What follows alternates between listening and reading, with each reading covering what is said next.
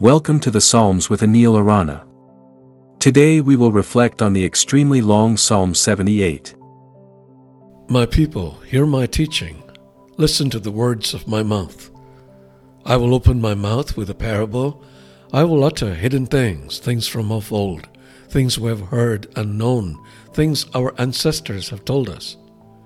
We will not hide them from their descendants. We will tell the next generation the praiseworthy deeds of the Lord, his power, and the wonders he has done.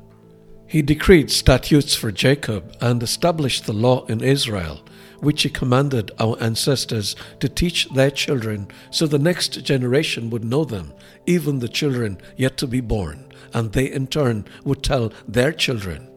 Then they would put their trust in God and would not forget his deeds, but would keep his commands they would not be like their ancestors, a stubborn and rebellious generation, whose hearts were not loyal to God, whose spirits were not faithful to Him. The men of Ephraim, though armed with bows, turned back on the day of battle. They did not keep God's covenant and refused to live by His law. They forgot what He had done, the wonders He had shown them.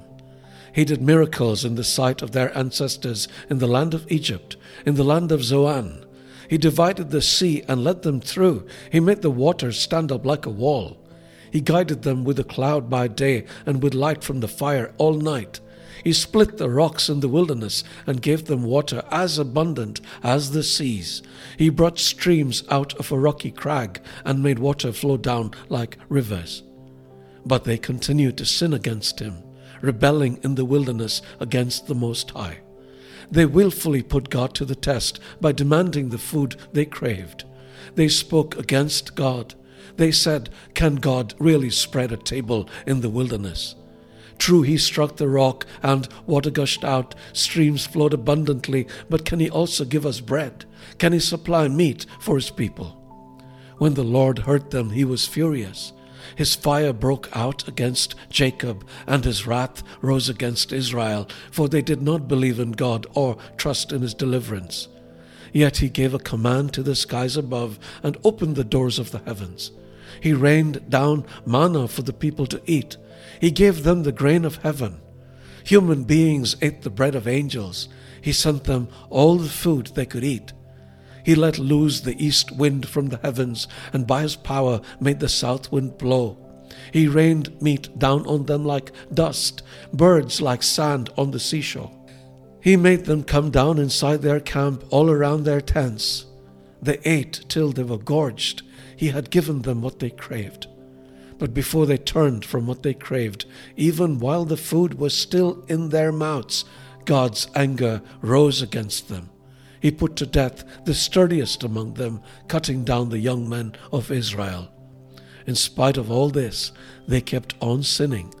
In spite of his wonders, they did not believe. So he ended their days in futility and their years in terror. Whenever God slew them, they would seek him. They eagerly turned to him again. They remembered that God was their rock, that God Most High was their Redeemer. But then they would flatter him with their mouths, lying to him with their tongues. Their hearts were not loyal to him, they were not faithful to his covenant. Yet he was merciful. He forgave their iniquities and did not destroy them. Time after time he restrained his anger and did not stir up his full wrath. He remembered that they were but flesh, a passing breeze that does not return. How often they rebelled against him in the wilderness and grieved him in the wasteland. Again and again they put God to the test. They vexed the Holy One of Israel. They did not remember his power, the day he redeemed them from the oppressor, the day he displayed his signs in Egypt, his wonders in the region of Zoan. He turned their river into blood. They could not drink from their streams. He sent swarms of flies that devoured them and frogs that devastated them. He gave their crops to the grasshopper, their produce to the locust. He destroyed their vines with hail and their sycamore figs with sleet. He gave over their cattle to the hail, their livestock to bolts of lightning. He unleashed against them his hot anger, his wrath, indignation, and hostility, a band of destroying angels. He prepared a path for his anger. He did not spare them from death, but gave them over to the plague. He struck down all the firstborn of Egypt, the firstfruits of manhood in the tents of Ham. But he brought his people out like a flock. He led them like sheep through the wilderness. He guided them safely so they were unafraid, but the sea engulfed their enemies. And so he brought them to the border of his holy land, to the hill country his right hand had taken. He drove out nations before them and allotted their lands to them as an inheritance. He settled the tribes of Israel in their homes. But they put God to the test and rebelled against the Most High. They did not keep his statutes. Like their ancestors, they were disloyal and faithless, as unreliable as a faulty bow. They angered him with their high places they aroused his jealousy with their idols. When God hurt them, he was furious. He rejected Israel completely. He abandoned the tabernacle of Shiloh, the tent he had set up among humans.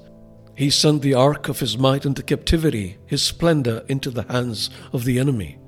He gave his people over to the sword. He was furious with his inheritance. Fire consumed their young men, and their young women had no wedding songs. Their priests were put to the sword, and their widows could not weep. Then the Lord awoke as from sleep, as a warrior wakes from the stupor of wine.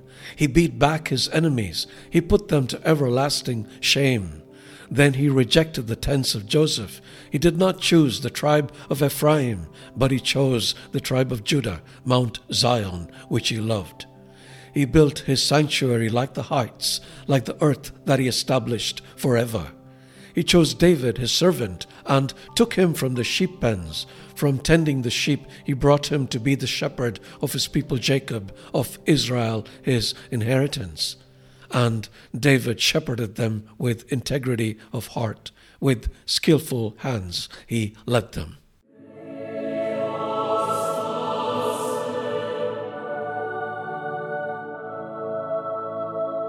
You have probably noticed that the style and content of the Psalms have changed since the first six dozen. This is because the author has changed. This psalm, Psalm 78, is another psalm attributed to Asaph, who is credited with all the psalms from 73 to 83. In Psalm 78, Asaph retells Israel's history, highlighting God's faithfulness and the faithlessness of the people. That sounds familiar, doesn't it? The psalm recounts how God constantly provided for and delivered his people, but how they repeatedly rebelled against him, forgetting all that he had done. Consequently, the psalmist stresses the importance of passing down God's truth to future generations so his deeds are fresh in everyone's memories. The New Testament echoes this theme of generational faithfulness, particularly in the writings of the Apostle Paul. In his letter to Timothy, Paul encourages him to remain steadfast in the faith he has received and to pass it on to others. Paul writes, And what you have heard from me in the presence of many witnesses, entrust to faithful men who will be able to teach others also. Jesus also emphasizes the importance of passing down the deposit of faith to future generations. In the Great Commission, he gave his disciples, he instructed them to make disciples of all nations and teaching them to obey all I have commanded you. As we reflect on this psalm, let us remind ourselves of the vital role each generation plays in preserving and passing on the truth of God's Word. Just as the psalmist emphasizes the need to teach the next generation about God's faithfulness, we too are called to purposefully nurture faith in those who come after us. However, our responsibility is not limited to our biological children. It extends to everyone within our spheres of influence. Let us think about how we can pass on stories of God's faithfulness and the truths of His Word to future generations. By doing so, we participate in the work of generational faithfulness and contribute to the growth and strength of the church throughout history. God bless you. Through purposeful discipleship, teaching, and modeling a vibrant relationship with God, we can ensure the continuation of faith from one generation to the next. What are you doing to pass the faith to future generations? Think about this today. For other great resources to help you on your spiritual journey, please visit anilarana.com.